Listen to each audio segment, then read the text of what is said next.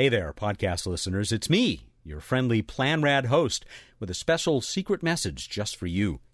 After all, we get most of our email from you folks, so we're just returning the favor. Did you know that you don't have to get the right answer in the weekly trivia contest to get your own planetary radio t-shirt? In fact, you don't even have to enter. New members of the Planetary Society who join through our special planetary radio page get a shirt the easy way. Just go to planetary.org slash radio and click the Become a Member button just below the really badly folded shirt. Memberships start at just $20. Imagine how proud you'll be as you stroll your community letting friends and loved ones think you won the contest. It'll be our little secret. One other favor to ask before we start the show. I turn Martian green with envy when I see all those other podcasts that get lots of reviews on iTunes and elsewhere. Could you take a minute to add your own thoughts about the show? I don't even care if you say nice things about us. And if you believe that, I've got a slightly used asteroid for sale, cheap. Thanks so much, everybody. We love you, and we're grateful. And away we go.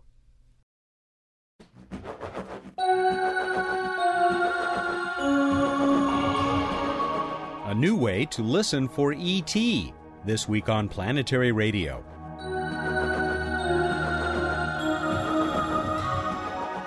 Hi, everyone. Welcome to Public Radio's travel show that takes you to the final frontier.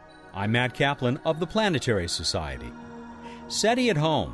It's still the biggest supercomputer on Earth. We'll talk to Chief Scientist Dan Wertheimer about the project's new AstroPulse search and catch up with other news from the search for extraterrestrial intelligence. Bill Nye, the science and planetary guy, is back with more thoughts about the decommissioning of the space shuttle and human spaceflight plans elsewhere in the world. And Emily Lakdawalla returns to solve a counterintuitive puzzle at the North Pole of Mars. Did Bruce Betts eat that space food stick I gave him last week? The universe demands an answer, and it will get one, along with this week's night sky survey and a new space trivia contest. There's news as big as space waiting for you at planetary.org, including Emily's story about the Rosetta spacecraft's flyby of asteroid Steins. Check out her blog for even more. You're going to hear Bill mention the Ares rocket in a minute. NASA has announced that the Ares 1 has just passed a preliminary design review. That's the first time this has happened with a human rated American rocket in 35 years. Here's Bill. Hey, hey, Bill Nye, the planetary guy here, Vice President of the Planetary Society. Let's say you're listening to planetary radio in English and you're a voter and you're a taxpayer. You might be in the United States, you might be in Canada, you might be somewhere in Europe. Here's the thing the United States has this space shuttle, and the space shuttle is getting old. You know, it was always really an experimental spacecraft, and she's worn out. Now, the idea was to phase the thing out in 2008. They're going to have to take it out of service sooner or later. There's plans now to extend it because everybody's concerned that the former Soviet Union, Russia, and Georgia had this conflict, and Russia now is going to have the capability of sending humans into space while the United States will not be able to, while a new rocket, let's say the Ares, is developed to replace the shuttle. So here's the thing Is that a big deal? Does that mean that the Russian government will put legions of cosmonauts into space to watch the Earth, and maybe they'll parachute down in some big army and cause a bunch of trouble? Or is it just another time when you can't use the space shuttle to get into space? Meanwhile, there's a guy, Steve MacLean, good guy, astronaut, flown a couple times in space. He is now the head of the Canadian Space Agency. Now, in the United States, there's no astronaut who's ever been the head of the National Aeronautics and Space Administration, NASA. That's never happened. And then the Europeans are planning to have a meeting in November to build their own human access to space transportation system, a rocket for people. So maybe this is fine. But while everybody's getting all wound up, just remember that the NASA budget is about a half a percent of the U.S. government budget. It's much, much smaller in percentage than it once was. The thing is that the prestige associated with space transportation and humans in space is somehow out of proportion to the amount of money available. And see, because the budget is so small, not that many people pay attention to space exploration. But you do, because you listen to planetary radio. That's why we have this show. So, as this election comes up, whether you live in the United States or not, I want you to think hard about the importance of the United States being able to send people in space. Is it a big deal, or is it just one of those things? Well, thanks for listening to Planetary Radio. I'm Bill Nye, the Planetary Guy, and let's, dare I say it, change the world.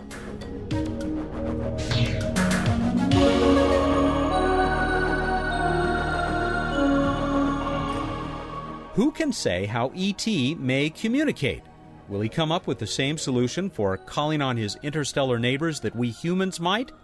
That's a question Dan Wertheimer and his colleagues ask themselves all the time.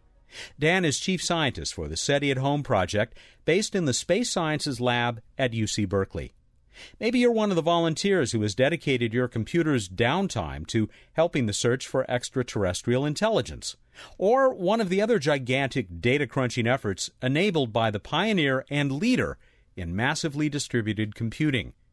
I called on Dan last week so that he could tell us about a new SETI search called Astropulse that has changed the rules.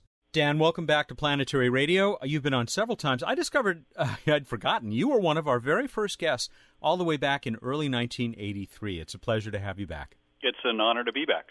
So, uh, how many people online uh, roughly now with SETI at Home? There are about a million volunteers uh, in SETI at Home. It's still the world's largest supercomputer if you add up the million volunteers, equivalent to almost a million computers running continuously. Yeah, take that Intel, which I just read is coming out with their first six-core uh, processor. Pretty amazing. What I really hope we can spend most of the time talking about is uh, detailed in an article by my colleague Amir Alexander at planetary.org, and it is SETI at home, but it's a new kind of search. And I guess it's because you guys started to think you know, what if aliens don't want to communicate exactly the way we think they would? Uh, yeah, I think that's right. Our idea is to is to try multiple strategies. We don't know what kind of signal ET might be sending, and instead of putting all our eggs in one basket and focusing at a particular frequency or particular kind of signal or particular place in the sky, we want to do a lot of different searches. And, it, and we actually have seven different searches that we're doing simultaneously, looking for a variety of signals. And Astropulse is our, our newest signal type or newest strategy, uh, looking for these pulse signals. Well, you caught me by surprise. We'll have to talk about some of those others uh, because really all I knew about was what I guess was the original narrowband search. Although I think that got even narrower a while back, but but Astropulse in a sense is the opposite of that. I mean, you're looking pretty broadly across that uh, famous uh, hydrogen band. Yeah, that's right. We think that if ET is sending a signal intentionally, they will make that signal to be easily distinguished from something a natural signal. The early ideas was that they would uh, put the signal compressed in frequency. It would put all their energy at one frequency, and we just look at a lot of different frequencies. And if we found something at a particular frequency, uh, just like kind of tuning your dial across the spectrum, across the radio dial, and if you see a strong signal at one frequency, that would alert us that there's something interesting there. But another possibility that we're pursuing with Astropulse is that instead of the signal being compressed at one frequency, it would be compressed in time, a, a pulse, um, just like a lighthouse when it comes around gives you this flash. This would be a, a radio flash, and that's the kind of signal that we're looking for, and that is also easily distinguishable from natural signals. And you might argue that ET could just as easily be sending pulses instead of, instead of these continuous signals. Now, with the original search, um, you were down to looking at channels, if you will, that were, were really pretty small. I mean, quite a bit smaller than, let's say, what a television transmits to our homes. Yeah, so the early ideas was that you would look, since Earthlings are sending off TV and radio signals and radar, and maybe ET does that too. And most of what Earthlings send are not pulse signals. They send these continuous signals. Television is always running. It's got a lot of power at a particular frequency, at different channels at different frequencies. And so Earthlings do that. Uh, but now Earthlings are starting to do pulse communication, uh, kind of blip, bip, bip, uh, and that works just as well. Although the early signals were kind of compressed in frequency, people are now doing pulse communication. And so ET can do that, and there's arguments back and forth about whether signals should be pulsed or uh, continuous in frequency. And I think the best strategy is to look for both kinds of signals, both these pulse signals and continuous signals. In fact, we have two searches now looking for pulse signals. Hmm. One at Arecibo, the Astropulse, and and one at, at the Allen Telescope Array, the Fly's Eye experiment. Uh, Arecibo, of course, being that uh, still largest single dish radio telescope in the world. And mention um, for a moment or two about the Allen Array and what's coming together in Northern California. Yeah, so this is a new way to build a telescope. It's kind of a revolutionary way to build a telescope. So Arecibo is this giant dish that a lot of you have seen in Contact and the, or James Bond GoldenEye. It's a thousand feet across. It holds a billion bowls of cornflakes. Um, that's the kind of traditional way to to build a telescope, a huge dish to collect the collect the signals. Now, the new way that we're um, kind of exploring in Northern California, the Allen Telescope Array, and this is a joint project of, of Berkeley together with the SETI Institute, is to build a telescope out of lots and lots of little telescopes. Uh, each dish is only 20 feet across, six meter dishes. There are tremendous advantages to build a giant telescope out of lots of little telescopes. One is that it's actually a lot cheaper. You can stamp these dishes out like hot tubs. The other is that you can look at huge pieces of the sky at once. Arecibo sees a little tiny part of the sky, just uh, a twentieth of a degree across, uh, but these things can see oh um, hundreds of times more sky, uh, uh, an area a couple degrees across, bigger than bigger than the moon. So you can, it's very good for doing sky surveys where you want to cover big patches of the sky and and and survey the whole sky, look at lots of different stars and galaxies uh, because you can look at a big chunk of the sky at a time. Hmm. The other thing is that it's a scalable telescope. You can add more dishes as you get more money. So right now we have 42 of these dishes connected together, and we hope to have hundreds of them eventually. Let's go back to uh, the Astropulse uh, search, or the two searches you said that you have now for pulses. I, I take it that um, really, if these pulses are there, whatever their source may be, you might have missed them altogether using the uh, traditional search for uh, signals from ET. That's right. If ET was sending pulses, uh, nobody would have seen them so far. Very few people have looked for pulses. Ours is one of the first SETI searches to look for pulses. Other people look for pulses when they're searching for pulsars. Uh, there have been a few transient searches, but we're doing Astropulse is by far the most sensitive one. And the reason it's so sensitive is because we have access to the world's largest supercomputer, thanks to all the, the volunteers, the million volunteers who are running SETI at home, are now analyzing data from Arecibo to look for these pulses. I'll be right back with Dan Wertheimer, Chief Scientist for SETI at Home. This is Planetary Radio. I'm Sally Ride. After becoming the first American woman in space, I dedicated myself to supporting space exploration and the education and inspiration of our youth. That's why I formed Sally Ride Science, and that's why I support the Planetary Society. The Society works with space agencies around the world and gets people directly involved with real space missions. It takes a lot to create exciting projects like the first solar sail, informative publications like an award winning magazine, and many other outreach efforts like this radio show. Help make space exploration and inspiration happen. Here's how you can join us. You can learn more about the Planetary Society at our website, planetary.org/radio, or by calling 1-800-9-WORLDS. Planetary Radio listeners who aren't yet members can join and receive a Planetary Radio t-shirt. Members receive the internationally acclaimed Planetary Report magazine. That's planetary.org/radio. The Planetary Society, exploring new worlds. Welcome back to Planetary Radio. I'm Matt Kaplan. The SETI at Home project relies on the combined power of a million personal computers to take on some of the most complex computational problems imaginable. Chief Scientist Dan Wertheimer and his team have to come up with the algorithms that can work across all those processors toiling away all over our planet. He's telling us about one of their newest challenges finding a message that may be compressed into a single broad pulse of radio energy.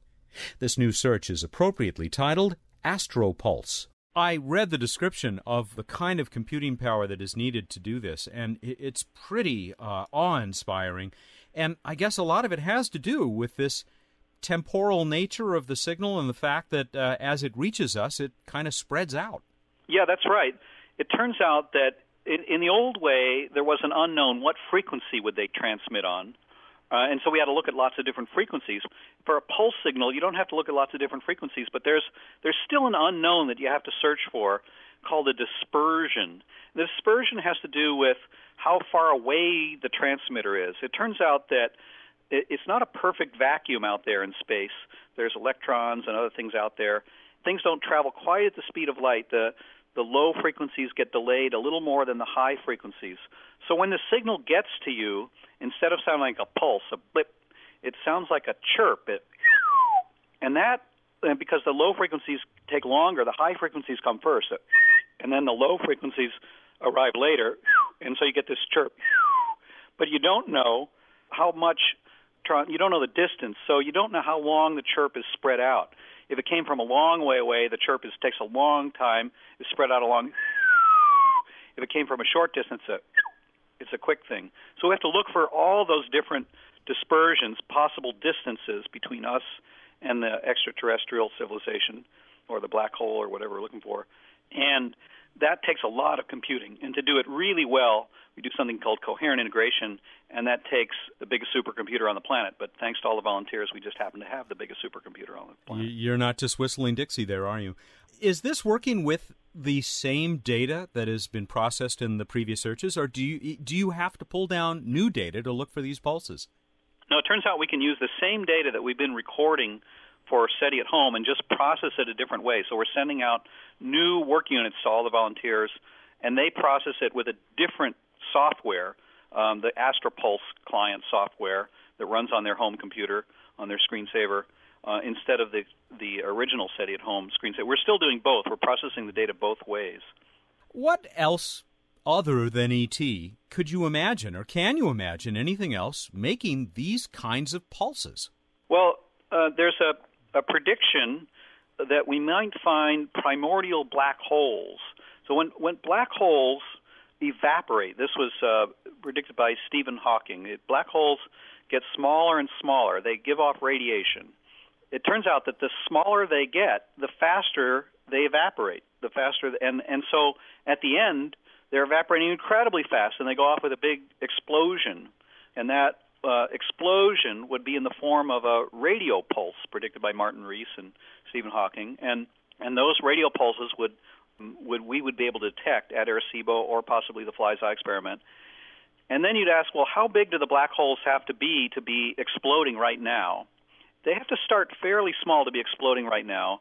And the best way to do that is with primordial black holes, black holes that were made at the Big Bang explosion at the beginning of the universe and some people predict that if there uh, that there'll be a, a variety of sizes of these primordial black holes, and some will be evaporating right now, and we should be able to detect them with either AstroPulse or the Fly's Eye experiment.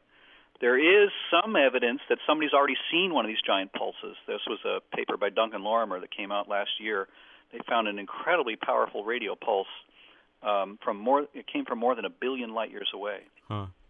I suppose it's also possible that you might discover some entirely new phenomenon that nobody has uh, even hypothesized about. Yeah, it could be a. If we find some of these things, it could be ET. It could come from a black hole, an exploding black hole. It might be a couple of black holes colliding with each other, or neutron stars colliding with each other, or as you mentioned, it might be some entirely new phenomenon. Nobody's really looked for these pulses in a very sensitive way. And so uh, we don't know what to expect. Whenever you explore a, a new parameter space in astronomy, a, a new wavelength region, a new uh, or a new time region, or new places in the sky, there's stuff to find. And, and a lot of astronomy discoveries are, are made serendipitously. So we might find some new phenomenon. Here, here. Listen, speaking of black holes, I guess uh, you just had an announcement come out. Yes, this was actually a, an offshoot of, of our SETI program. It turns out that um, in SETI, people started using our instruments for lots of different things. We developed them originally for SETI, this, these electronics and computing instruments, and now they're being used at 30 different observatories. And we worked out with um, using the stuff that we had done for SETI, we worked out a new way to connect telescopes together that allows us to look at the center of the galaxy with unprecedented resolution. There's a black hole at the center of the galaxy, and we were the first people to use these new instruments originally with that were developed with SETI and Planetary Society funding. We were the first people to actually see down to the event horizon of the black hole. So this is the first observations of a black hole right down to the size of the event horizon. Uh, and so we're finally able to see down at the center of the galaxy what's going on. Wow, that that makes me want to whistle in amazement. Are you still looking for volunteers? Uh, yeah, the more the merrier. There's lots of data to crunch, and we're collecting more and more with this multi-beam receiver together with a, a group doing pulsar observations, a galactic and extragalactic. We have a huge amount of data from Arecibo, and the, the more computing time, the better, and we're really grateful to all the volunteers. What's that URL? And we'll post it uh, at planetary.org slash radio as well. Yeah, so you could just uh, Google SETI, or the, the URL is seti.berkeley.edu. Dan, it's uh, always a pleasure. Thank you. And uh, as always, good luck in the search. Okay, thanks, Matt. Dan Wertheimer is the chief scientist for SETI at Home, the biggest computer on the planet. It's being used in all kinds of ways, including new ways to look for extraterrestrial intelligence. He's at the Space Sciences Lab at UC Berkeley. We will be right back with uh, someone who's not very far away at all. That's Bruce Betts for this week's edition of What's Up, but not until we've heard this week's Q&A from Emily.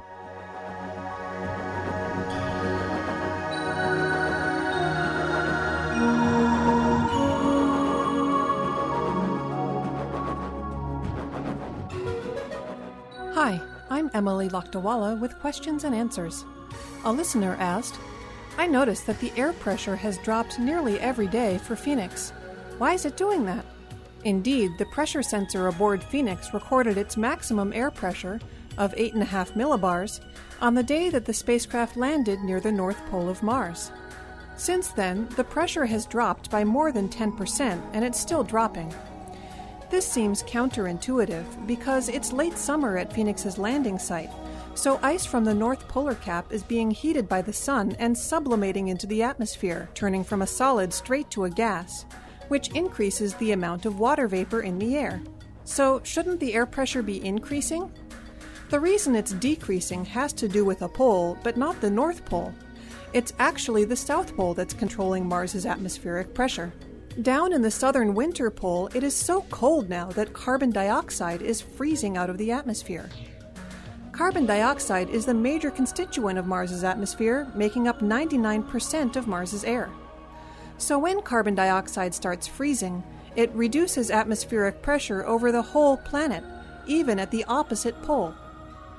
Nothing like this happens on Earth because there is nowhere on Earth where it gets cold enough for nitrogen, the major component of our atmosphere, to freeze.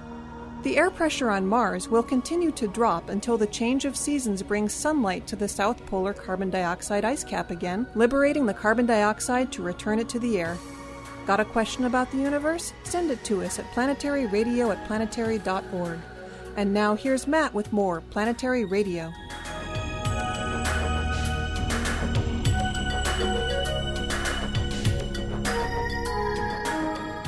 We're out back with Bruce Betts at the uh, Planetary Society headquarters because it's time for What's Up. He's the director of projects for the Planetary Society, about to tell us once again about the night sky and how's that space food stick? That was good.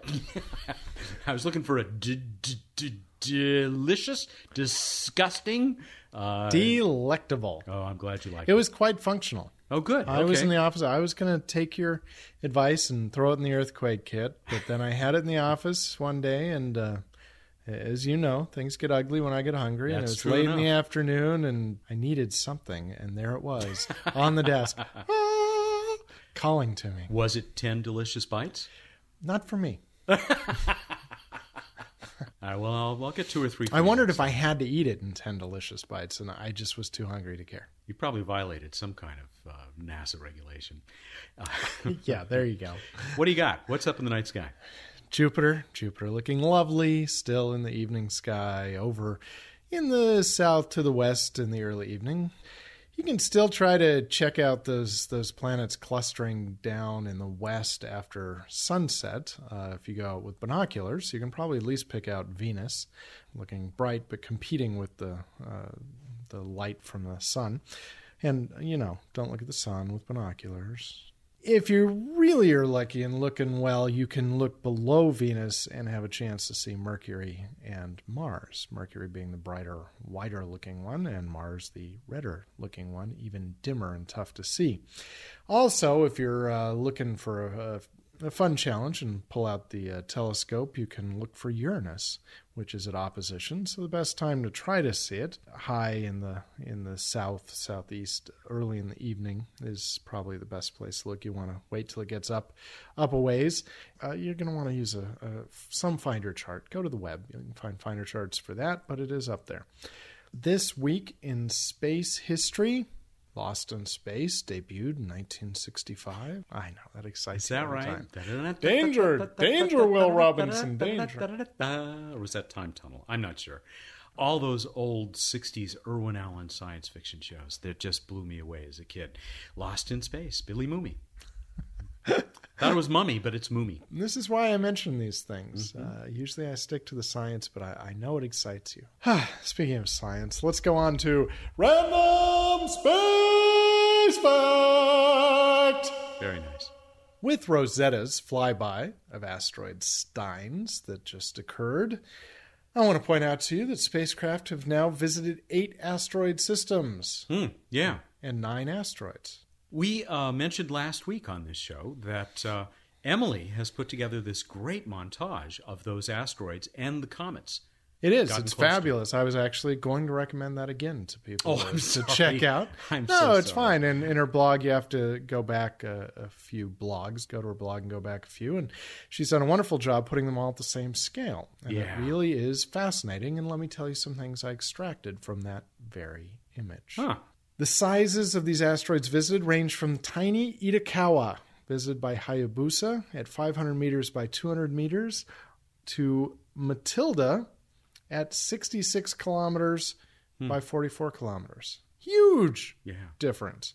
Even Dactyl, this is something I had not realized, even Dactyl, the moon of Ida, which is why there are eight asteroid systems and nine asteroids, was bigger significantly than Itokawa at 1.6 kilometers uh, versus like 500 meters. They're long edges.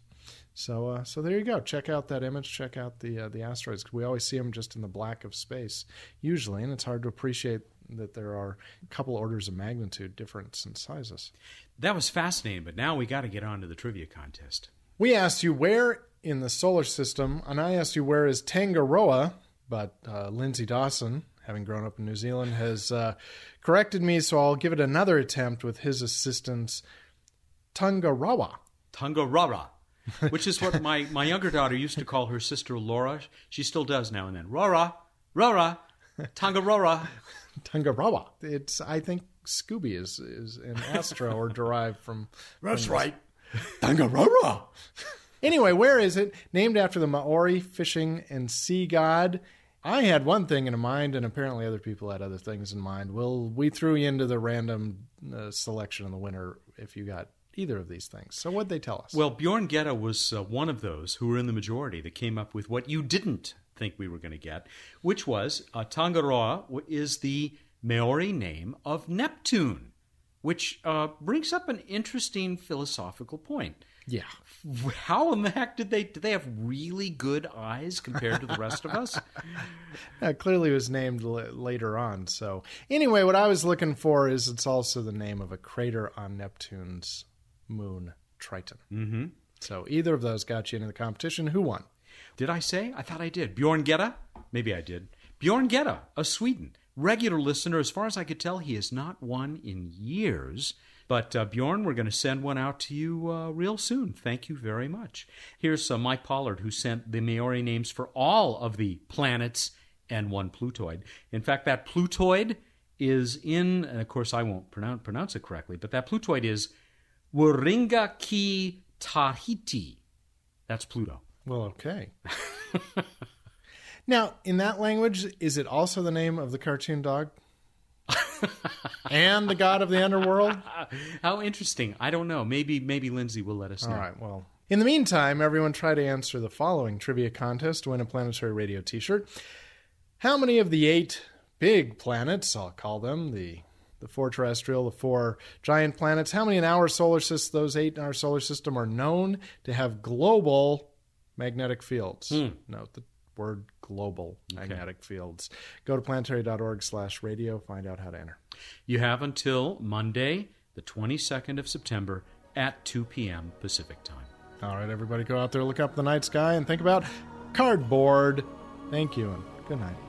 Bruce Betts is the Director of Projects for the Planetary Society. He joins us every week here for What's Up.